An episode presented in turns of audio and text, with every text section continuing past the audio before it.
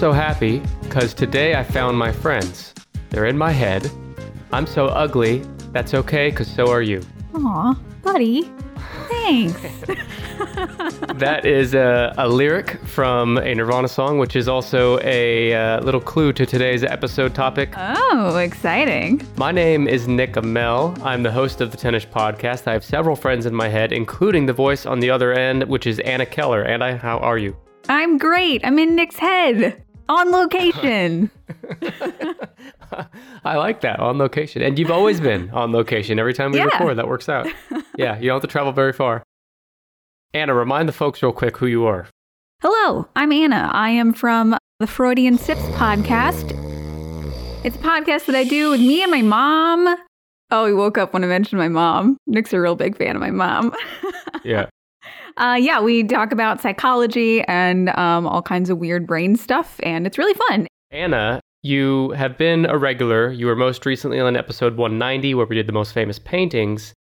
But before that, we did a couple episodes on stuff that was a little more in line with your kind of full time job, which is a job and stuff, yeah, which is psychology. Yeah, I think I brought the list the first couple times, and it was horrendously boring, and you sat through it all, and then you got to punish me with an art list.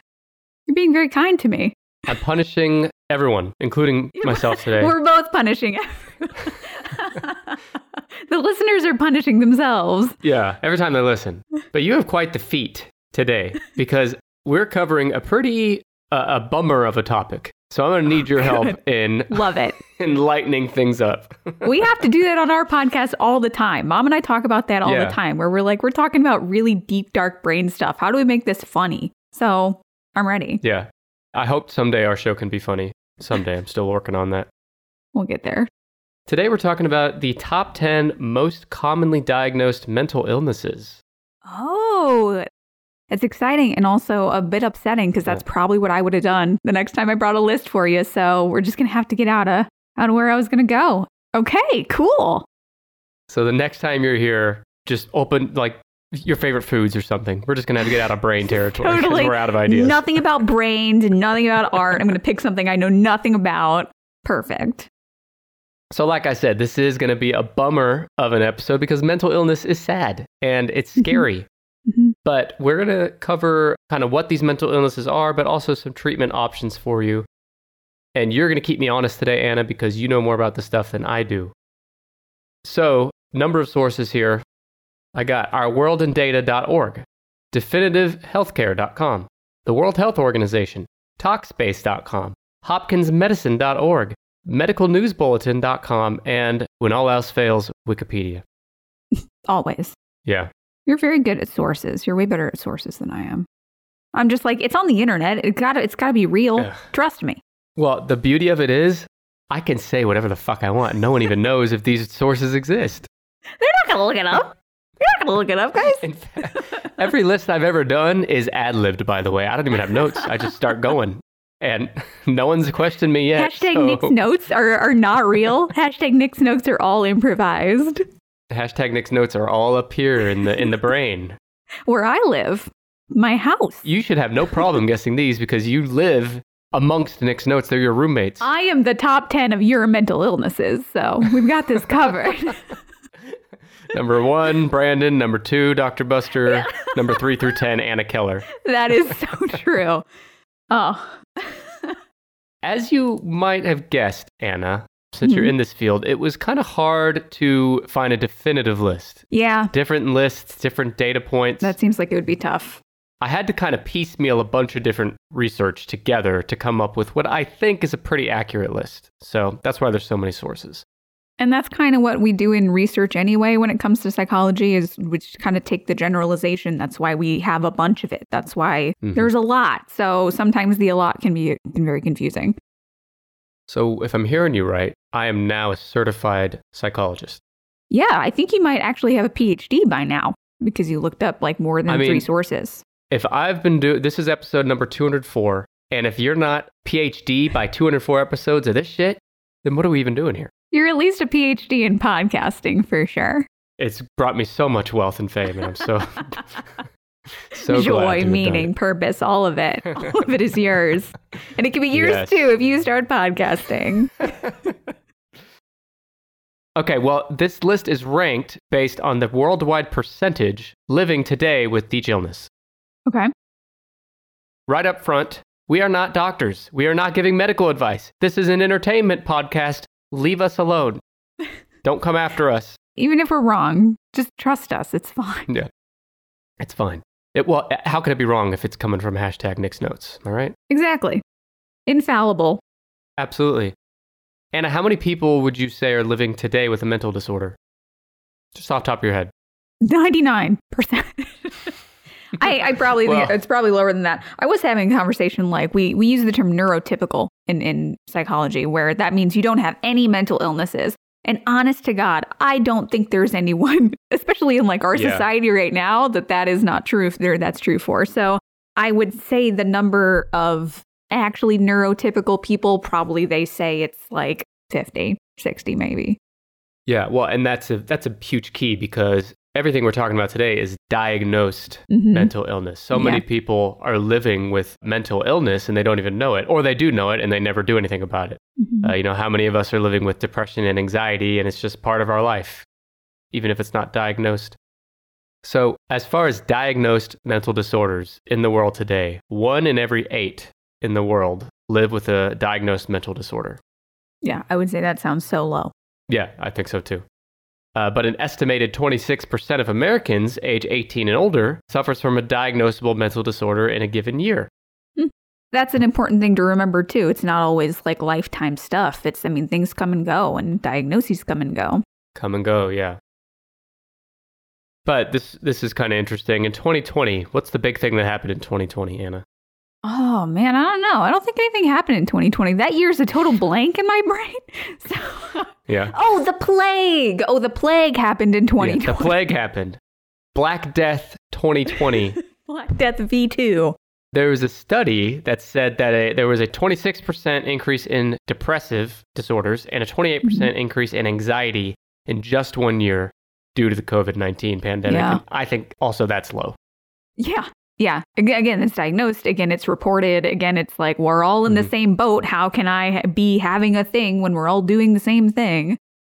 I've touched on this before in past episodes, but I don't think we even fully, we can't fully recognize the impact that COVID 19 is having on the world and society as a whole. Well, that's exactly why. It's because it's still, I mean, like, you know, people are saying we're not in the thick of the plague anymore, but we are still very Mhm. much dealing with the effects and how that has changed our society. And there's, yeah, so much that has yet to settle down. The dust is not even close to settling yet. So Right. Right. there's a lot still to go with dealing with that collective trauma. Trauma. That's a great segue. So, Anna, Yeah. You might know a thing or two about this shit, so you better guess all 10 in a row with not a single mistake. Cool. Are there any personality disorders on there? Yeah. Or personality. Okay. Not going to start with those. I just, this is a fact finding mission. Okay. I think I'm going to start with autism. Is that on there? Autism is not on here. Interesting. Surprising. Okay. Yeah.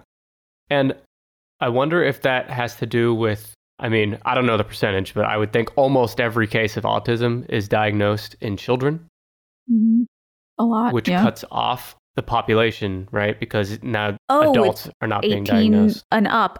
Okay. Got it. Got no, it. no, That well, no, not necessarily.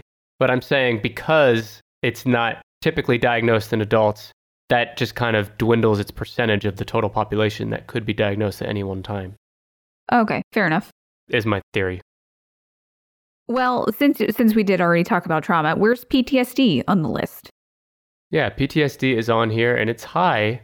It is number three in the top Mm. 10. Top three, not surprising. Post traumatic stress disorder. According to my research, it affects 4% of the global population, as far as those that have been diagnosed. It is a mental and behavioral disorder that can develop because of exposure to a traumatic event, such as sexual assault, warfare, traffic collisions, child abuse, domestic violence, or other threats on a person's life. I told you this episode would be a bummer. This one's we're starting. Let's get the dark one out of the way. Let's get the the deep Yeah. dark trauma one out of the way. this one's rough. Symptoms may include disturbing thoughts, feelings, or dreams related to the events, mental, or physical distress to trauma related cues, alterations in the way a person thinks and feels, and an increase in the fight or flight response. Anna, can you tell us a little bit about the fight or flight? There's actually four. Really? There's not all of them. There's there's fight, flight, fawn, or freeze. So besides just fight and flight, so fight and flight is when these are just how you respond when you are not even in an actual traumatic situation, but a, a situation that your brain registers as dangerous, basically. It's how we respond to Uh-huh. danger when we've been like trained by trauma.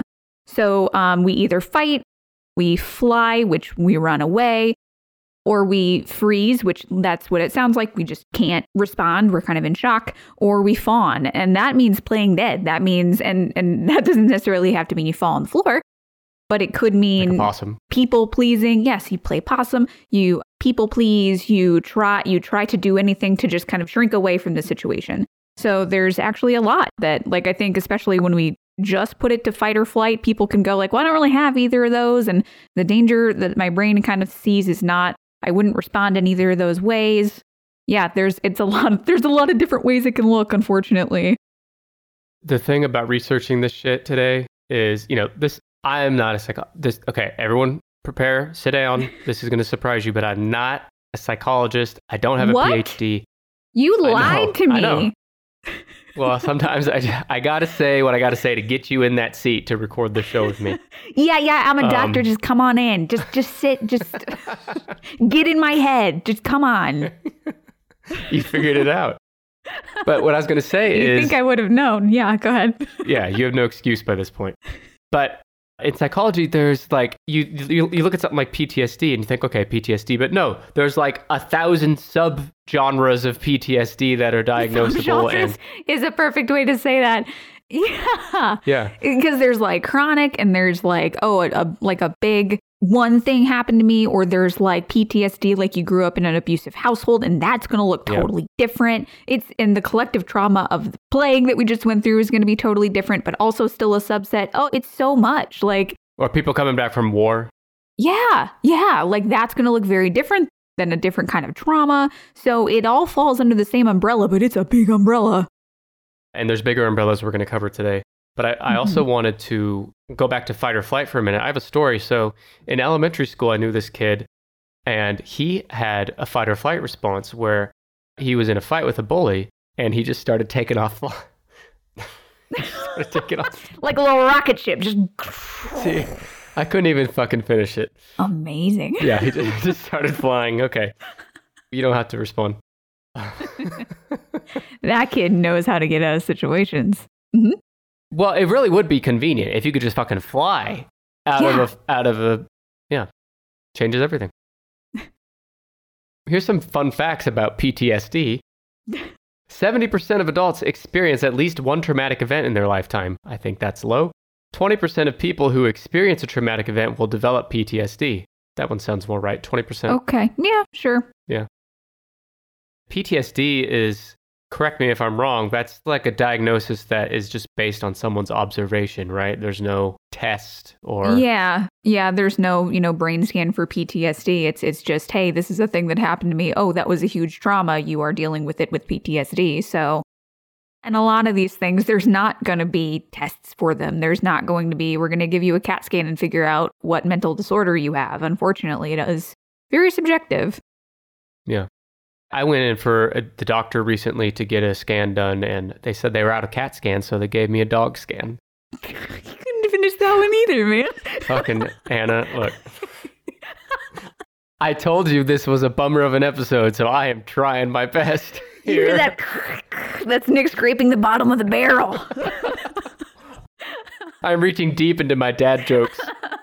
you know, bag of tricks here. I'm trying. it was good. That was funny. Okay, well, this really stood out to me.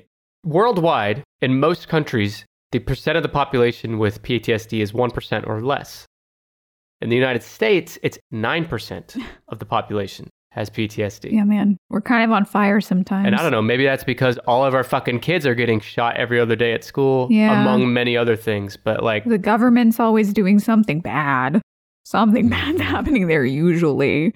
There's a lot. There is a lot to be environmentally stressed out about and traumatized by. So Yeah.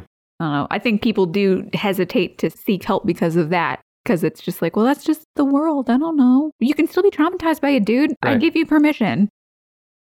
I think there is some of that where people talk themselves out of even seeking help mm-hmm. because, oh, everybody's dealing with this. Or, oh, this is probably nothing. Or, oh, this will probably go away. Or there's, I feel like there's a stigma against getting treatment because I'll be seen as weak by people that Mhm. know me or something. You know, these are these are perceptions people could have. Yeah, I think the younger generation, I'm proud of the younger generation because they are really Mhm. breaking that stigma. They are doing a very good job at being very open about talking about mental It's health true. and mental health treatment. So I'm on the hopeful side that the stigma is getting a little easier or at least not as prevalent. But yeah, it's still it's still like and there's the finance issue and there's time like figuring out Mm. how to do it. There's a lot of blocks to mental health treatment. But guys, please get it if you need it.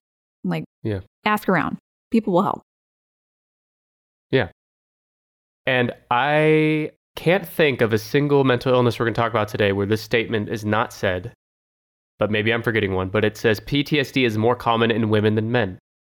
I think every single mental illness Did on this list say is more common in Yeah. women than men. Yeah. Yeah, that's because women report it more.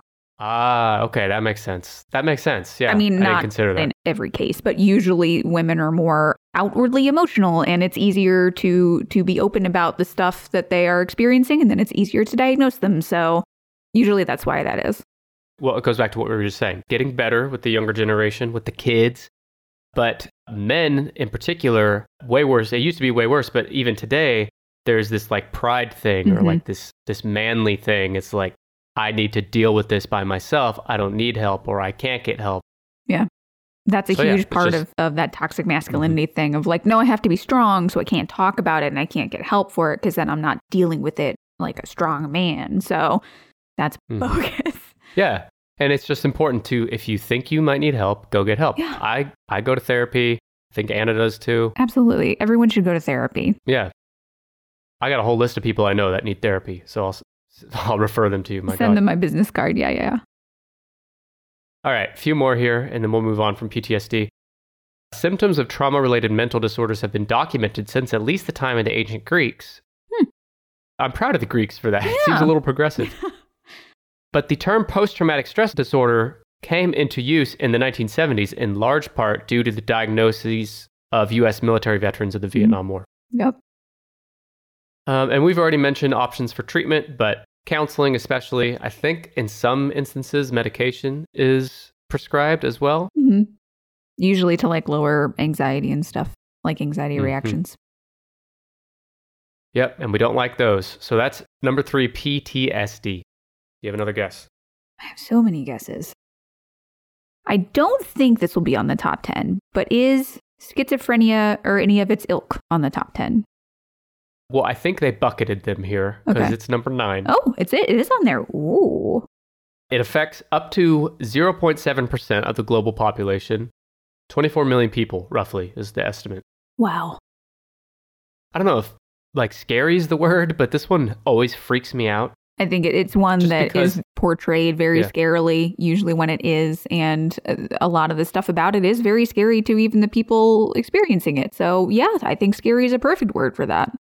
But you bring up a good point too that we should definitely mention, which is there are tons of people living with schizophrenia and they're able to manage it and live a pretty normal life. 24 always million, it sounds like. Yeah, Yeah.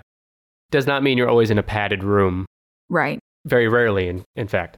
and the like often the media portrays not only schizophrenia but a lot of mental illnesses as like oh that makes you dangerous it makes you violent no it, actually people with mental illnesses are much more likely to be like the victim of crimes instead of the perpetrator of crimes so hmm usually they're Yeah. they're more of like we should be having them as a protected class instead of thinking they're going to just flip out at any moment Preach, sister. thanks it's a soapbox i, I love to get on Yeah, well, I'm going to give you a chance here because I'm going to talk to you about it. Schizophrenia is a serious mental illness that can cause people to have delusions, hallucinate, or show no emotion at all. Individuals with schizophrenia can have difficulty thinking clearly, managing emotions, making decisions, and relating to others. Hmm. So, the hallucination thing is what I was referring to when I mentioned freaking out. Yeah. Uh, freaked out because it would just be scary to see or hear something that no one else can see. It's scary not to be able to trust your own perception. We Exactly. rely so much on how we take in information and how we process that information. And if there's a thing that's making it so you can't trust the information that you're processing, that is a huge loss of control. It's so scary. It's like being on a podcast with Dr. Buster. Can't trust a single thing that he says or does. Suddenly you're losing total control over your own podcast. Suddenly it's his podcast. How did how did this even happen? No, no, no, no, no, no. Don't even say that. Okay. Don't even speak that into existence. It's interesting to me that the human brain is so complex that it can take things that aren't real and show them to you, right? Mhm. Like, And make it totally that is just indistinguishable from actual reality. Mhm. Yeah.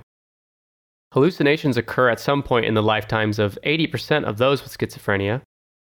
It most commonly involves a sense of hearing, like hearing voices, but can sometimes involve other senses like taste, sight, smell, and touch.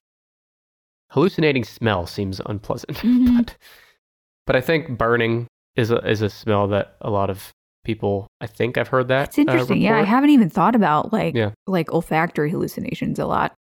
hmm Delusions are bizarre or pers- persecutory.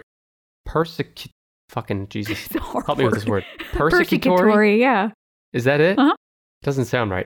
Anyway, they're those in nature.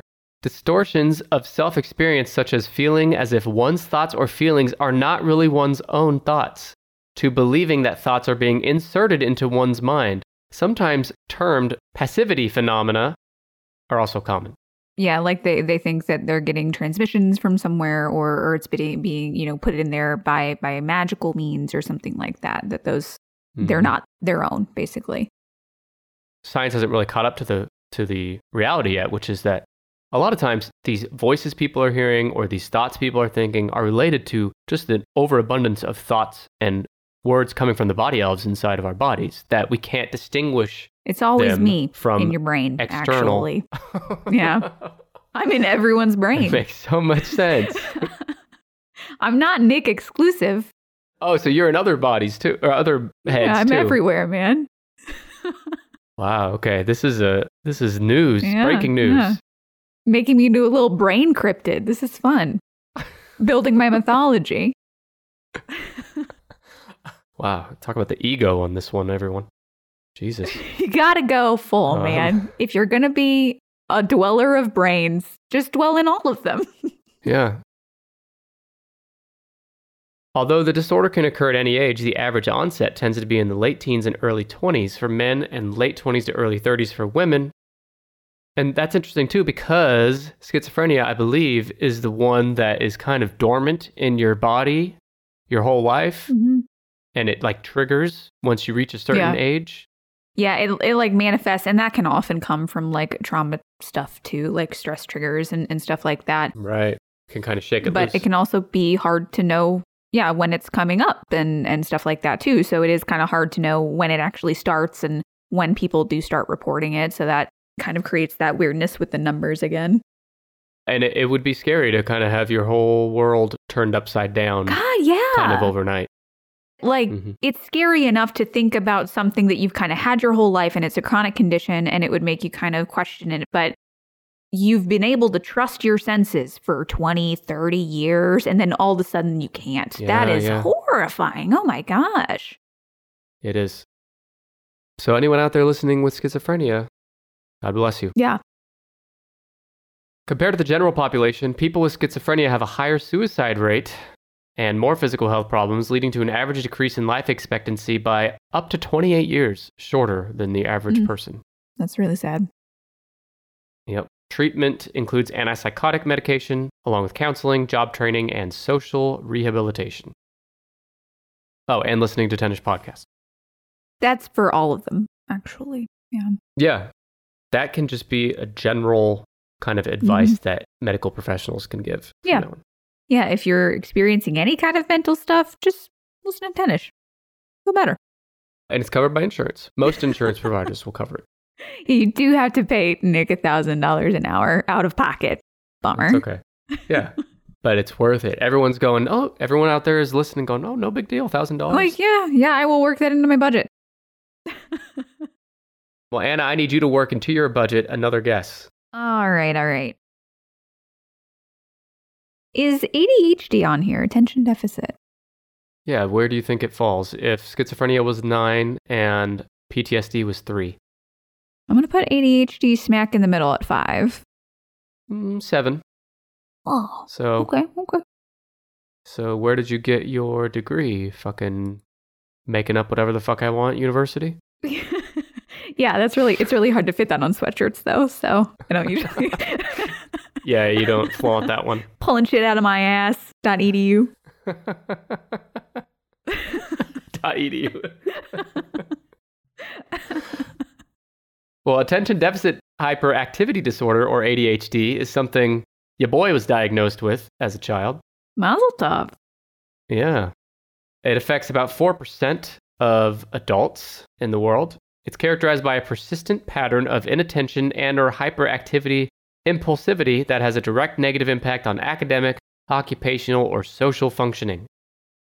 But in adults, hyperactivity is usually replaced by inner restlessness, and adults often develop coping skills to compensate for their impairments. But Going further, girls and women with ADHD tend to display fewer hyperactivity and impulsivity symptoms and more symptoms about inattention and distractibility. Mm-hmm. It's funny how the same thing can affect people differently.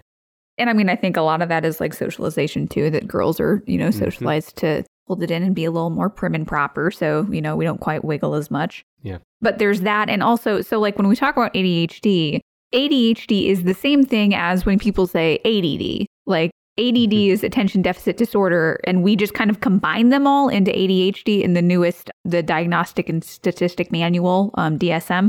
So that's all ADHD, but it's so much harder to diagnose, especially when we're looking at kids to diagnose them and they don't have those hyperactive things. Like a lot, a lot of people get kind of flown under the radar and don't get diagnosed when they actually have it when because they're not being that outwardly hyperactive type with it, unfortunately. So a lot of people do make it into adulthood not knowing that they even have ADHD.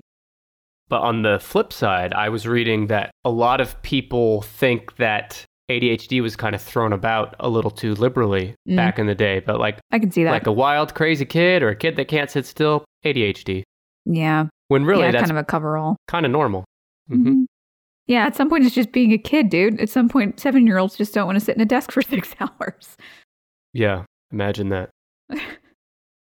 the precise causes of ADHD are unknown in the majority of cases, but genetic factors play an important role, and ADHD tends to run in the family and has a heritability rate of 74%. A lot so a lot of of these to do. do genetics. a lot of these Mhm. disorders are going to have some kind of hereditary thing attached to it, usually. Yeah. Luckily, uh, ADHD is, you know, there's lots of ways to treat it, including counseling, of course, and medication. Mhm, mhm. So that is ADHD. Number seven. How about obsessive compulsive disorder? I was hoping you'd guess that next, because to me, they go hand in hand. Yeah, there, there, there's a lot of overlap there. Yeah. OCD or obsessive compulsive disorder is number eight, right behind ADHD. Okay. It affects up to 2% of the global population. Now, I have not been diagnosed with OCD, but sometimes I think I might have it. My uh, mom and I talk about that on the show where uh, we're pretty sure she has it, and I am like 98% sure I have it. So, yeah, it's uh, it's rough, man. but don't worry, Wikipedia was sure to point out that American actor James Spader Oh, also has OCD. So, so we're going to be fine. we're not alone. Spader can do it, we can do it. Yeah, listener of the show. OCD is characterized by repetitive, unwanted obsessions and irrational, excessive urges of certain actions. Obsessions are persistent, unwanted thoughts, mental images, or urges that generate feelings of anxiety, disgust, or discomfort. Um, so, do you have an example from your own life or maybe your mom's life that makes Uh, you guys think you have OCD? Yeah, this morning I had like an OCD, like anxiety episode. I actually think it was because I was coming on the show with you. I just want, I, I want to do so good and I want your listeners to like me. And I'm always so nervous. But I like woke up and one of my clients canceled this morning. So I had a weird hour that I didn't anticipate. And so I was just like trying to figure out where to put this nervous energy and like ended up rearranging like a quarter of my closet. it's like, That's good Oops. though. That was productive. no, I didn't need to do it. I should have been doing other more productive things. And instead, that was what my OCD was like, oh, this is a thing you need to handle right now, right in this moment. Okay, man, whatever. Interesting. For me, it's cleaning is something, and like people call me a germ freak as well. Like Mm. I, I don't eat after people, I don't drink after people. Like, that's a bad thing when we're going through a global Yeah. pandemic. Fucking thank you, Jesus Christ. I'm like looking around in 2020 being like, hello, I told you all. You're like, this is what I've been saying, guys. Yeah. Wash your hands better. People act like I just landed from another planet when I say that I won't like share food with my kids. But Especially fuck- kids, man. Kids are gross. Kids are gross. Thank Kids you, gross. Jesus. It really upsets me when I'm so judged and persecuted. You're Um, like, you are not being very friendly to my mental illness right now, guys. And also, kids are gross. kids are disgusting, man. Fuck. And something else is uh, things have to be put in a very specific place. Everything has a Mhm. place in my Mhm. house, and if it's out of place, that's a problem. right. Uh, like I can't function until it is back in its place. Kind of like I put Dr. Buster in his place pretty much every fucking time we record. and that's very good that you work that in. Uh, very smooth. But that is where it becomes a disorder, basically, because there is that kind of overusing it as well where you know I, I remember being in high school and my friends would be like I, uh, my locker has to be so clean i'm so ocd and it's like well unless it goes to what you just said where it's like i can't function unless it is like this it disrupts my thought patterns when this is not the way that my brain says it's supposed to be that's where it becomes ocd Yeah. People kind of throw around the word OCD a lot. yeah yeah And I think there's there's such a thing as having an OCD tendency mm-hmm. versus like clinical OCD disorder. Yeah. Yeah, and especially that kind of goes along with the the number stuff that we're talking about too. Like we talk about this on Freudian Sips a lot when we talk about disorders.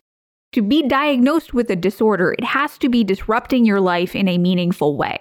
It has to be something that is impairing your ability to do things at home and at work and all that kind of stuff. So there is a line where you can have, you know, OCD tendencies, you can have anxiety tendencies, but if it's not disrupting your life in a marked way, then it's not, eh, you know, we might not diagnose it basically. Yeah. So a little more about OCD.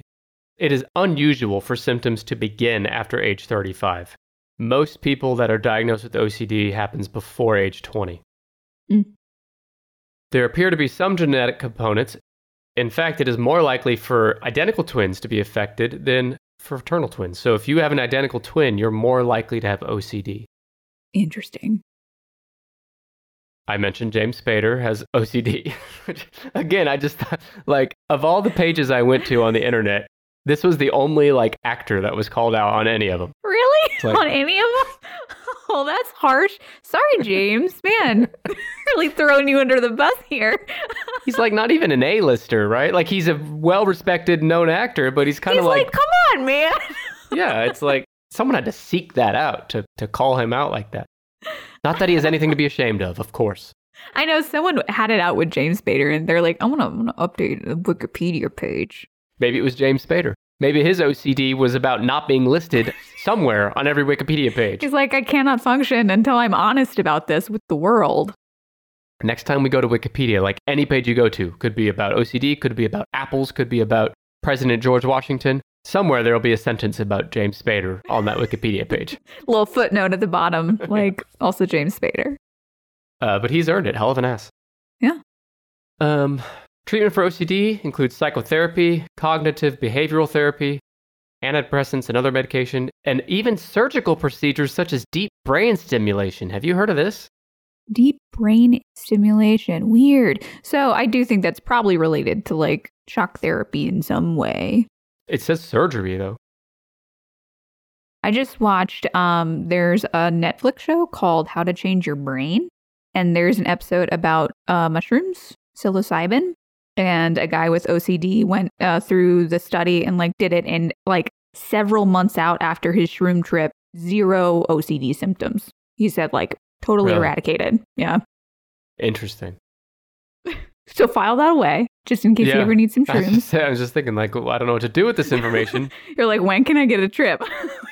Surely you tripping on mushrooms now, I think, right? Didn't you mention that before we hit record? Yeah. All the time. Mm hmm Bonnie, you need to do something about this. She's out of control. It's a problem. Well, let's stay on this note because there is something extremely related to what we just said that is Oh. on this list Addiction? substance abuse disorder. hmm Okay. Number four. Oh, I'm not surprised that's in the top five. Yeah.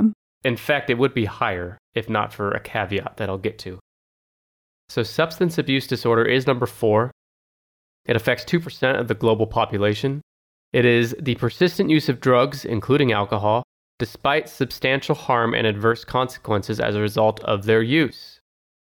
Now, what I was saying about the caveat is that there are an additional 237 million men and 46 million women. So, what is that? Almost 300 million people total. That So have, wait, 230 million men and like 40 million women? That's a large difference. It is. But this is the one mental disorder on this list where men are more affected than women. Oh, okay. Yeah. Almost 300 million people between those men and women that have alcohol use disorder specifically. But apparently, there is disagreement on the definition of the word alcoholism, and it is not a recognized diagnostic entity. So they're saying that like alcohol use disorder is not alcoholism. Is that just what they're saying? They're saying alcoholism itself is not a diagnosed condition. So there's probably basically like there's an overlap in the Venn diagram, but it's not going to be a one to one. Exactly. You Fair can enough. be, according to this, my interpretation is you can be an alcoholic without suffering from substance abuse disorder. But you can also suffer from substance abuse disorder if you are an alcoholic. Yeah, yeah. Not all squares are rectangles, all that good stuff. I don't, I mean, I don't really, whatever. it's a weird semantic thing. It is Yeah. a weird thing, yeah. But anyway, if it, if it did include all those quote unquote alcoholics, I think it would be number one. I bet you're right. Yeah. Yeah. But right now it's number four. Well, because that is a disorder that so many people use to treat a lot of other disorders that we're talking Mhm. about. Mhm. So there is so much of an overlap in those. And I think more so than anything else on this list, except for maybe one other one. Alcoholism or drug abuse, whatever, dr- uh, whatever you want to call it, substance abuse, is the thing that most people deny that they have Mhm. when they Mhm. have it. Like, who wants to admit to themselves that they're an alcoholic or Yeah. that they're a drug addict? To themselves or, you know, to their therapist or to their families. exactly, So, yeah. Yeah. It's this weird kind of mix of, I don't even know if I would call that a stigma or like, it's kind of going back to that, well, it's just a thing you do. You know, I just have drinks when I go out with my friends. And at some point it becomes a place where it is disrupting it. your life. Yeah. And you don't even know. You you've Mhm. gotten to that point basically. So it's kind of a slow boil. It's so ingrained in your day to day that just like Mhm. brushing your teeth or going to work is just Yeah. part of your You're day. like, I don't have toothpaste use disorder, yeah. so I don't have Well, I alcohol do. use disorder. You do. And I'm glad you brought that up because I think we need a PSA that toothpaste use disorder doesn't get enough attention in the medical community, and there really needs to be more research and studies done on it.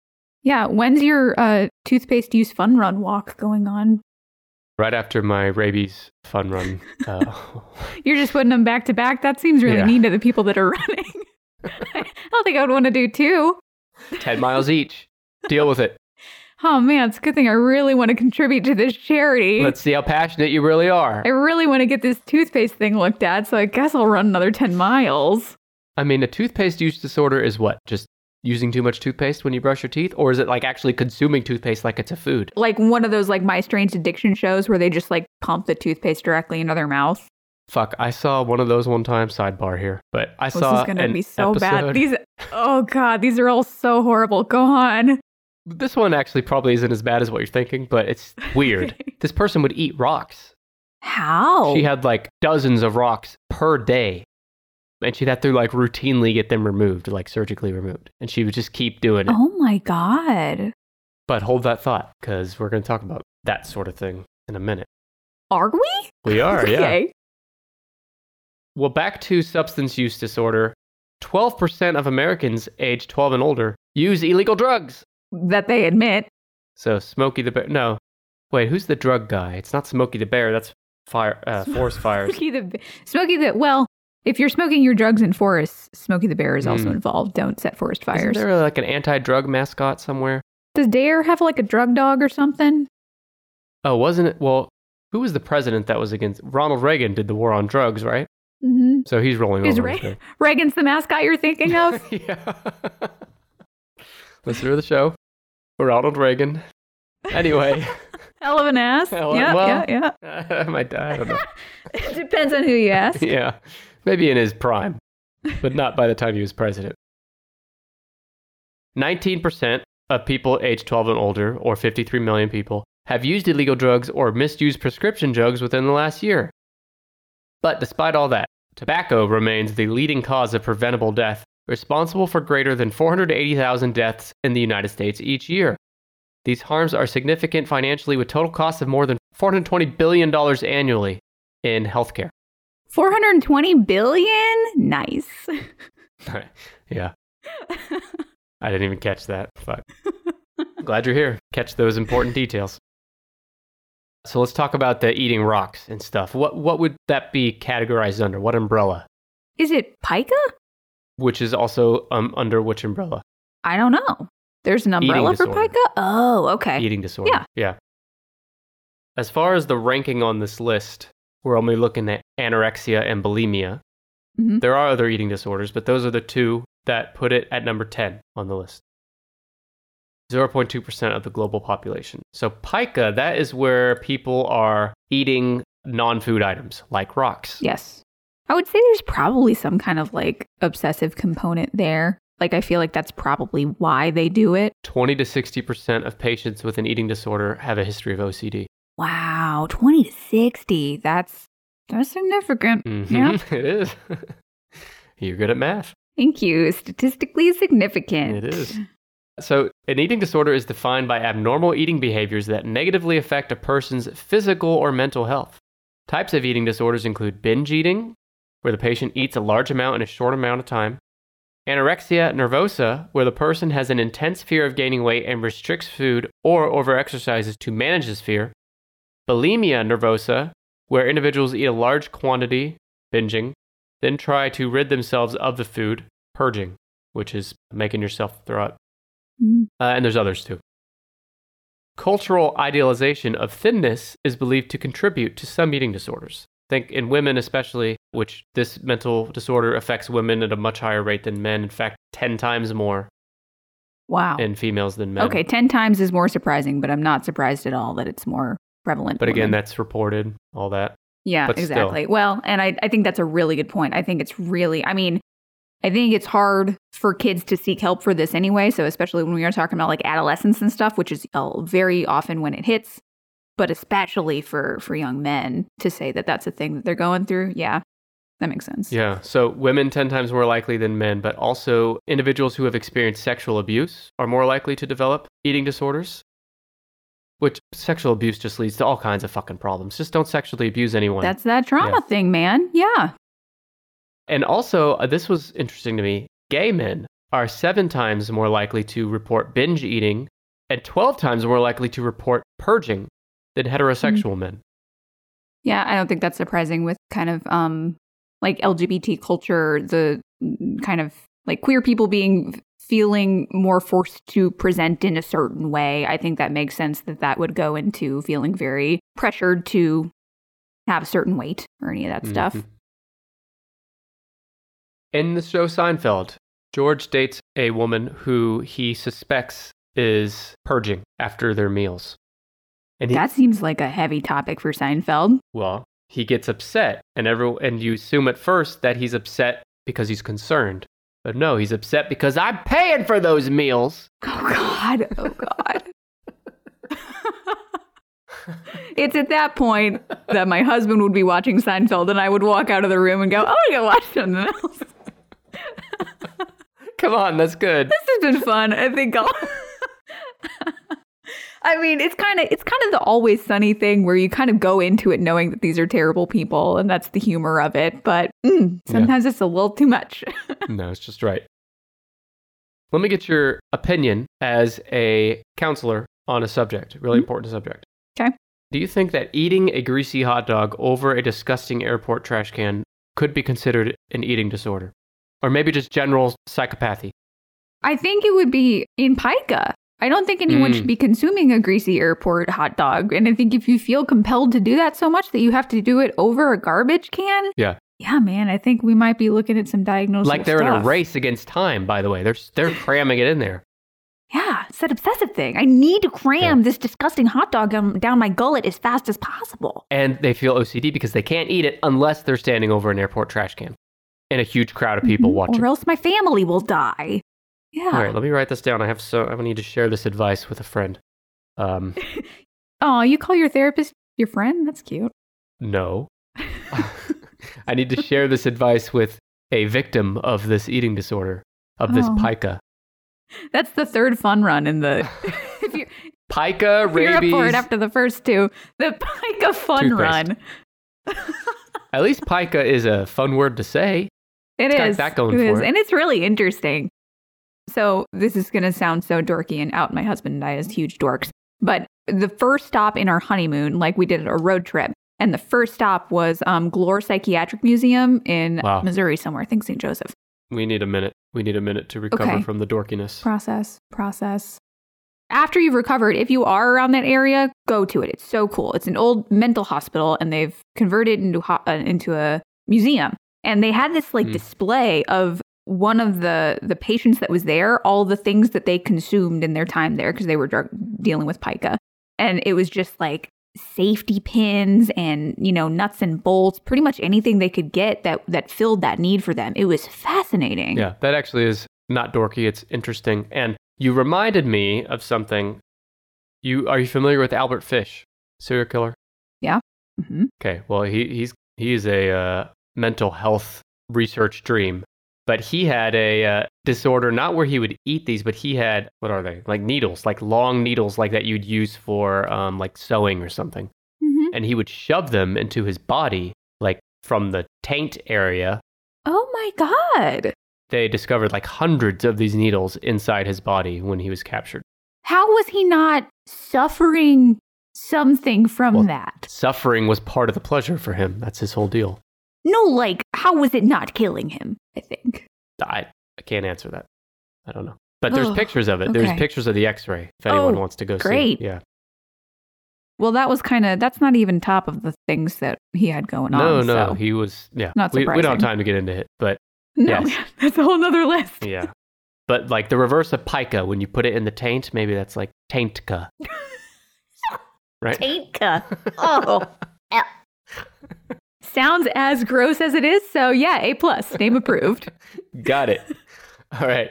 Let's recap the list real quick. We got number 10, eating disorder, the last one we covered. Number 9, schizophrenia. Number 8, OCD. Number 7, ADHD. You're missing 6 and 5. 4 was substance abuse disorder. 3 is PTSD. You're missing 2 and 1. Do you enjoy the drama of a good relationship story? Or judging whether or not someone is an asshole? Then you should check out the Reddit on Wiki podcast, where I, Josh Shell, and my co host, John and Sean, react to some of the craziest stories we can find on Reddit. From terrible relationship stories to crazy mother in laws, we cover it all every Monday and Friday. So subscribe to Reddit on Wiki on YouTube, Spotify, Apple Podcast, or wherever you get your podcasts. And remember, bring the tea.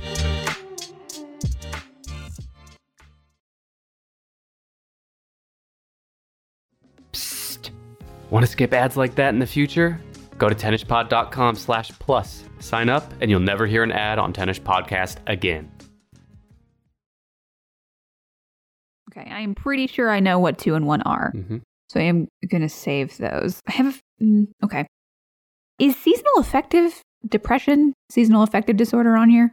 Uh, no, but there's depression is on here, but I don't know if you want to okay. talk about I, that. So yeah, let's talk about depression. Okay. I, I figure that's either one or two. Yeah, it is number two, depression. Mhm. And this is one that is, I think, kind of in keeping with the spirit of a lot of our discussion today about like stigmas and more accepted for mental health needs in this day and age. That depression and number one that we'll talk about are both kind of recognized as super common and it's okay. And we all have to deal with these things. Yeah, that is totally one of those things that's like, uh, everyone's feeling like this. I can't seek special treatment for this when this is just the state of the world right Mhm. now. That's This not true. it, You yeah. can definitely seek treatment for that. Yeah. 4% of the global population sounds incredibly low, but Mhm. That's what it is. 380 million people that represents. Depression is characterized by loss of interest or pleasure, general sadness, feelings of guilt or low self worth, difficulty falling asleep, eating pattern changes, exhaustion, and a lack of concentration. All f- fun things. Yeah. And Anna, you probably know this already, but many listeners reached out to me during uh, my recent holiday break to let me know the Lack of Tenish podcast has led them into a deep and desperate bout of clinical depression. Mm. I hope they're getting help. Yeah, well, And I hope that they're listening to this now because, as we said, listening to Tenish is an effective treatment for everything we're talking about. Yeah, this is the medication they need right now Mhm. uh, an injection of Nick and Anna. So, women are nearly twice as likely to suffer from major depression than men. Again, I think that has a lot to do with how willing women are to talk about it. Mm-hmm. But the problem with women is once they start talking, you can't shut them up. Am I right, fellas? Just yak, yak, yak, yak, yak. I know. I Couldn't resist. Depression is a major mental health cause of disease burden. Its consequences further lead to significant burden in public health, including a higher risk of dementia, premature mortality arising from physical disorders, and maternal depression impacts on child growth and development. Hmm.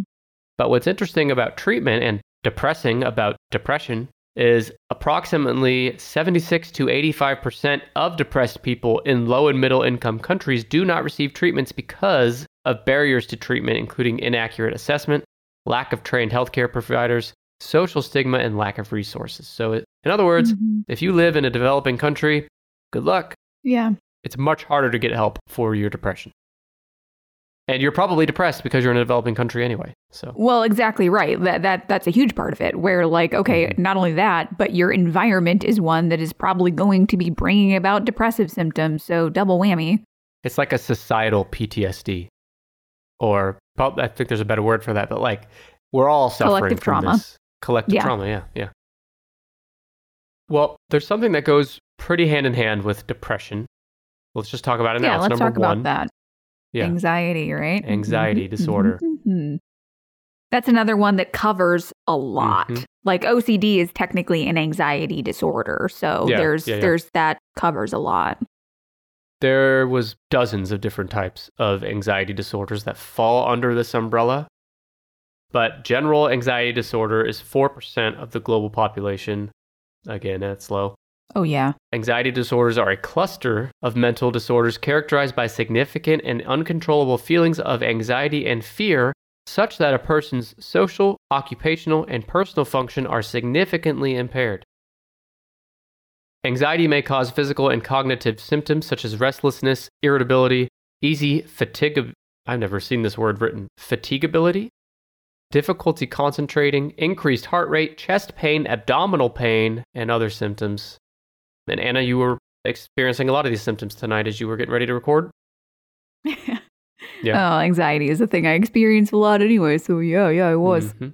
Same. But yeah, those things are all very, again, we kind of fall into this like, well, yeah, everyone's anxious right now. That's just life. And it's like, well, it's it's life, but it's also anxiety. That's okay. It can be both. I've had issues with anxiety to where my anxiety comes out physically. So, like, I'll experience chest pain. I thought I was having a heart Mhm. attack one time, went to the Chest ER. pains are big and yeah, huge. Like a lot of people when they experience their first like panic attack, if they're if they actually have Yep. panic attacks, that it can be like, oh God, I'm dying. Oh, this is oh, this is it. I'm dying. Mm-hmm. That was me. It's scary. It's a good and bad thing to be told at the hospital, don't worry, it's just a panic attack. You're not dying. Because Mhm. that's a hard thing to treat, for me anyway. Yeah. It's an ongoing journey to try to find solutions to this. And there's medication and there's counseling, but they're not surefire bets. Right. And you kind of have to do a mix of both and you kind of have to experiment Yeah. around with what kinds of both work best. And then you have to do a lot of work outside of those two things. Yeah, there's it's kind of an ongoing battle. Exactly. Anxiety disorders are the most common of mental disorders and affect nearly 30% of adults at some point in their lives. Wow. Okay, well, I guess that's saying at some point in their lives because the other numbers you were giving are just like within that like year or whatever. Is that right? At any one time, there's roughly 4% of the global population as of the year. This was Okay. But it's 30% 30% like overall throughout life. Yeah, like there basically there's if you took 100 people, 30 of them at some point in their, you know, 80ish years on earth will suffer from anxiety disorder. See, and again, that seems low. like, Yeah. it is very uncommon to find someone who is not going to react with anxiety to, especially like we said, the stuff going on in in the world right now and all this kind of stuff. And and if they have certain stressors within their life, they're going to experience anxiety. Like, I think it is. It's tied into that trauma thing where everyone's got trauma somewhere. Everyone's got anxiety somewhere. Mm, Yeah. So it just kind of depends on how it manifests in you. What's kind of sad though is between 10 and 20% of children will develop a full-fledged anxiety disorder prior to age 18, making anxiety the most common mental health issue in young people. Hmm. And anxiety in children is sad because a lot of times when kids are perceived to be acting out or quiet or not engaging in a social setting Mhm. or not reacting in a way that you expect, it's because they're they're dealing with anxiety, but it's not obvious Yeah. always that it's anxiety. Yeah. When kids are like, my tummy hurts, like that's usually like anxiety coming in. Mhm. Or if they are being obstinate or stubborn, or like you said, acting out, like that is often like something's behind that. And it is a bummer when we just kind of shove them into Mhm. like, you know, into the corner and, and not try to talk through that with them. So, you know, especially when you are dealing with kids, be mindful that there's feelings underneath what they're doing. They just can't articulate them because they're kids. They don't have the vocabulary. Yeah.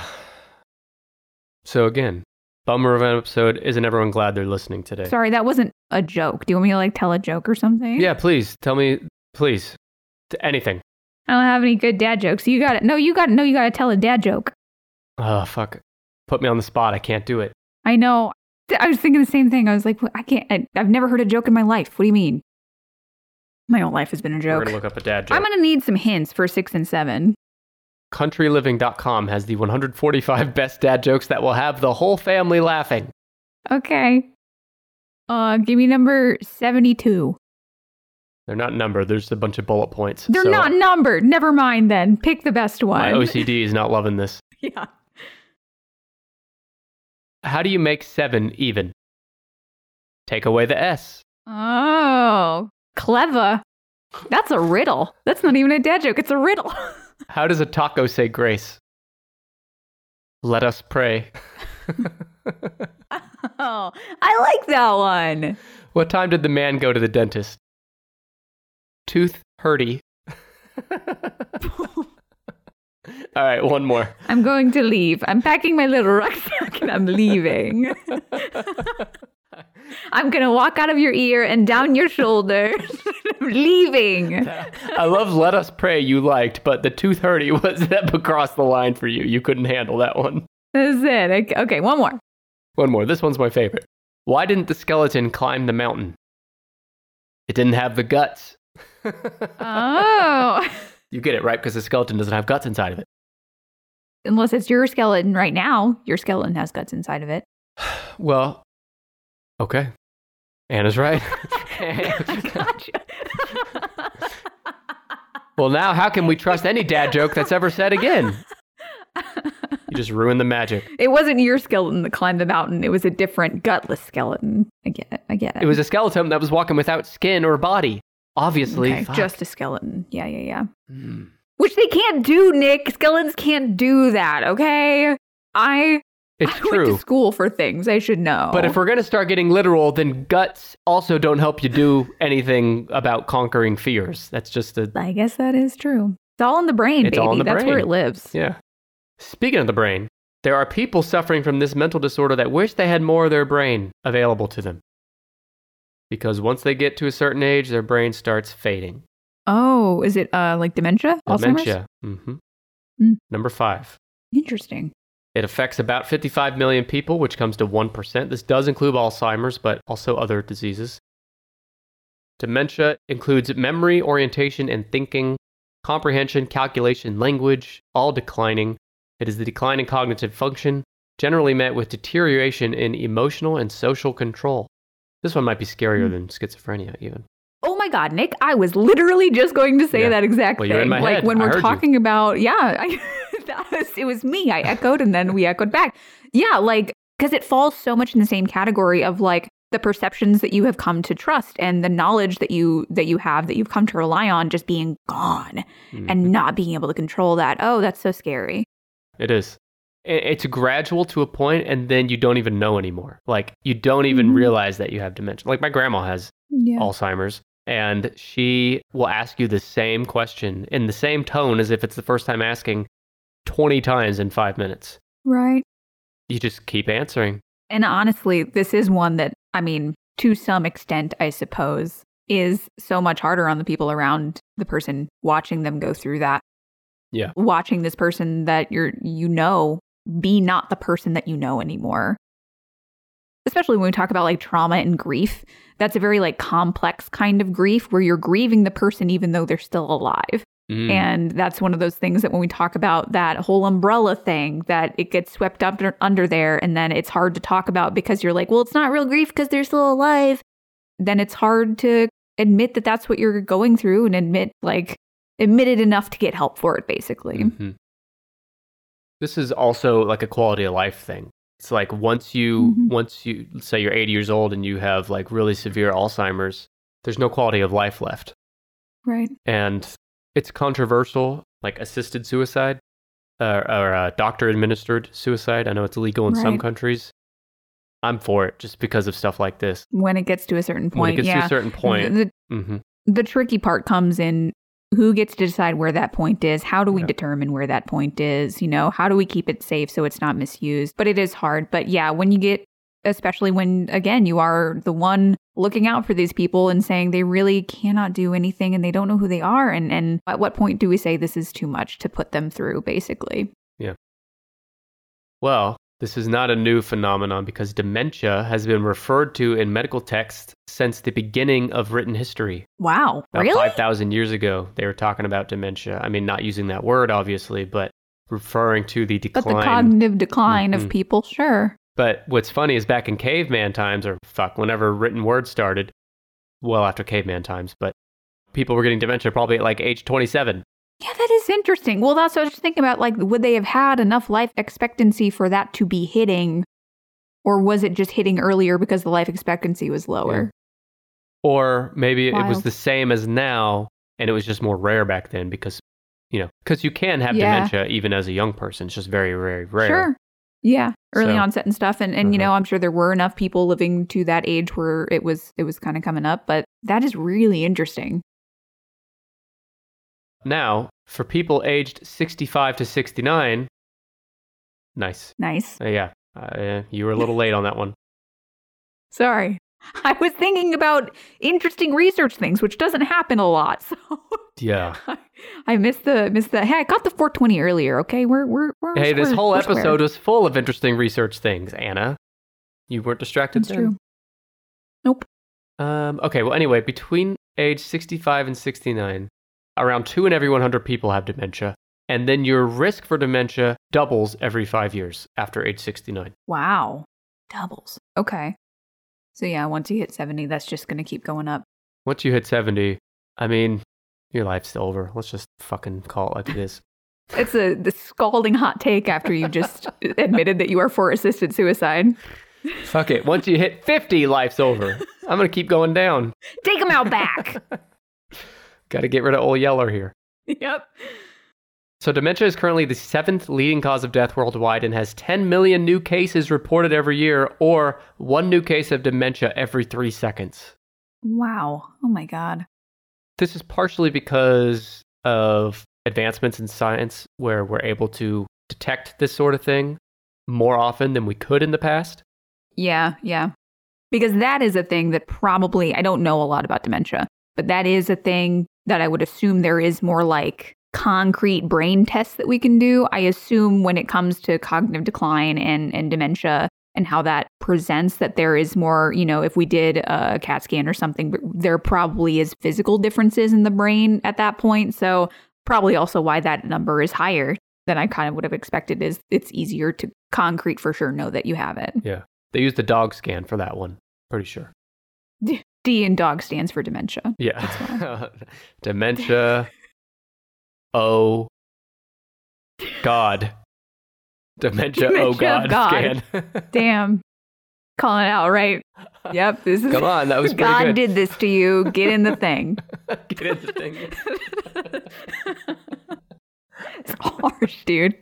And you know what? They got dementia, so oh, Jesus.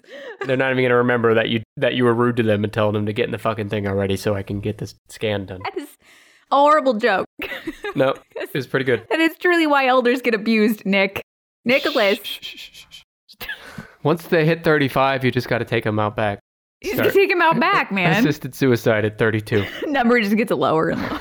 just 2018, dude. It's over. Now, as you probably know, there is no known cure for dementia. But by 2030, the year 2030, it is predicted the annual socioeconomic cost will be about $507 billion annually. And by 2050, the number is expected to reach almost $2 trillion per year worldwide. In, Of like healthcare costs? yeah, healthcare cost. And well, socioeconomic cost, it says. So I think that might also Oh. include like production costs from like hmm in the economy, shit like that. Right. Well, because, you know, you think a family who has to affect their jobs to take care of loved ones who are dealing Mhm. with it. So, yeah, that makes sense that that would just kind of be a, a trickle out effect. I saw a thing on Reddit the other day. I can't remember what subreddit it was in, but it was basically a person saying like, "I am childless. I've always been childless. I will always. Uh, I want to be childless, but I'm starting to get worried now that if I get old, since dementia runs in my family, Mm. who will take care of me when I'm alone and 70 with dementia?" Right. Um, and I never really thought of that. But, you know, it's important to have some close friends, if not family, to help Well, navigate. Yeah, that's the thing Yeah. is it doesn't just have to be family. It can be your friend group. It can be whatever kind of support group you can build up for yourself. And this is again a thing that transcends the bounds of dementia when we're talking about it and goes to all the other disorders that we're talking about is one of the things we are going to work with you in therapy on is building a support system and building a network of people that you trust to be around you and help during these times when you are going through an anxiety episode or a depressive episode or your OCD is really bad or your trauma triggers, you know, so all that stuff. So it is important to get a good support system no matter where you're at in life. And someday we'll get to the point where your support system doesn't even have to be people. You can bring in your hamsters, your pets, your cats, your birds. They can help navigate. I think those are definitely part of a person's support system. Yeah, Like, well, they are. cats they for and sure dogs are. and stuff. Absolutely, yeah. I would trust my dog more with my life as a demented old man than I would my kids. yeah, I just need legally the precedent to be set that a dog can have power of attorney over me. your little living will has a little paw print on it where you signed it. Yeah. Someone's just got to go get the dog and bring him to the hospital. I trust dogs to make choices in our best interest. Absolutely. Yeah, absolutely. Yeah. For sure. Um, okay. Well, you just need one left. It's number six. It is a very commonly known mental disorder. Has to deal with the personality. What is the personality? Is it borderline? No. Well, Is it it's- antisocial? I think it's considered personality disorder. Well, maybe not. It's a, it has to do with depression as well. I'm at a loss. What is it? Bipolar disorder. Oh, it's bipolar. Okay. Yeah. It's number six. About 1% of the world's population is diagnosed with this. Bipolar disorder, previously known as manic depression, is a mental disorder characterized by periods of depression and periods of abnormally elevated mood that last from days to weeks each. How fucked up is God that He's making these diseases that make us really happy one day and then really down in the dumps the next day? You know? Like, yeah. why? totally. Why are we doing this? If the elevated mood is severe or associated with psychosis, it is called mania. If it is less severe, it is called hypomania. During mania, an individual behaves or feels abnormally energetic, happy, or irritable, and they often make impulsive decisions with little regard for the consequences. There is usually also a reduced need for sleep during manic phases. Yeah. You're just like super elevated all the time. During periods of depression, the individual may experience crying and have a negative outlook on life and poor eye contact with others. Now, unfortunately, the risk of suicide is high with bipolar disorder. Over a period of 20 years, 6% of those with disorder died by suicide, Hmm. while another 40% engaged in self harm. Yeah. That goes along with like when you're manic, you're more impulsive. So it's harder to rein in those things that your dumb brain is telling you to do. Yeah. And you're just like, yeah, totally. That sounds great. Everything sounds good right now. I'll do it. The brain is both our best friend and our worst enemy. You know? Yeah. It all comes down to yeah, the brain. man. Our brain really tries to help us. Like our brain really, even if it's doing these weird, you know, the fight, flight, freeze stuff and the trauma stuff and the even, you know, bipolar to some extent, it's doing a thing that it thinks is helpful to us. And it's just like, no, you've got great intentions, but the very wrong idea. Don't do that anymore. No. Brains are just too stupid to really be as helpful as they think they are. Mhm. Fucking dumb brain. We haven't had a firmware update since like caveman times. We are we are Right. due for an update. Yeah. I read recently that that saying that you only use 10% of your brain is actually not true. Mhm. You use all of your brain, but for different things, right? at different times. Yeah. Yeah, I've heard it described as that is kind of like saying a stoplight only uses 33% of its power right. because only one's lit up at a time. So it, it's That's we're probably using 10% of our brain at any given moment, but all of it gets used. Yeah. Maybe not for everyone, but for most people all of it gets used. Yeah, Dr. Buster. Hmm. So I think I'm up five digs at him this episode. I'm trying to get to 10. I was I wish I would have been keeping count. You've been Yeah. getting a few. You're at least 3 or 4. Um, well, bipolar is uh, there's lots of treatment options. There's lots of medications that help with this. Antipsychotics are often used, as well as some other shit. So if you have bipolar disorder, I'm sorry to hear that, but sorry to hear if you have any of these. Really, they all suck. Yeah. Which one's your favorite, Anna? Oh, my favorite OCD. Easily. yeah, my fave one. because you're biased because Yeah. you have OCD. Uh, yeah. Why else do you ask people to rank them? Why ask? Why else? Of course it's biased. That's why it's number one. No. And it would punish me if I didn't say it later. So there's that too. like the OCD is this other entity that is, yeah, The OCD is just this like creature that lives in the back of my head with like a bat and Yeah. just kind of like waits. kind of like someone that's coming to break your kneecaps if you don't pay them on time, right? Exactly. That's it. Yeah. Yeah. Speaking of broken kneecaps, let's break the kneecaps on this top 10 list. I'm going to go back through them. We got them all. Number 10 is the eating disorder, namely anorexia and bulimia. I'm paying for those meals. Number 9 is schizophrenia. Number 8 is OCD. Number 7 is ADHD. Number 6 is bipolar disorder. Number 5 is dementia. Number 4 is substance abuse disorder.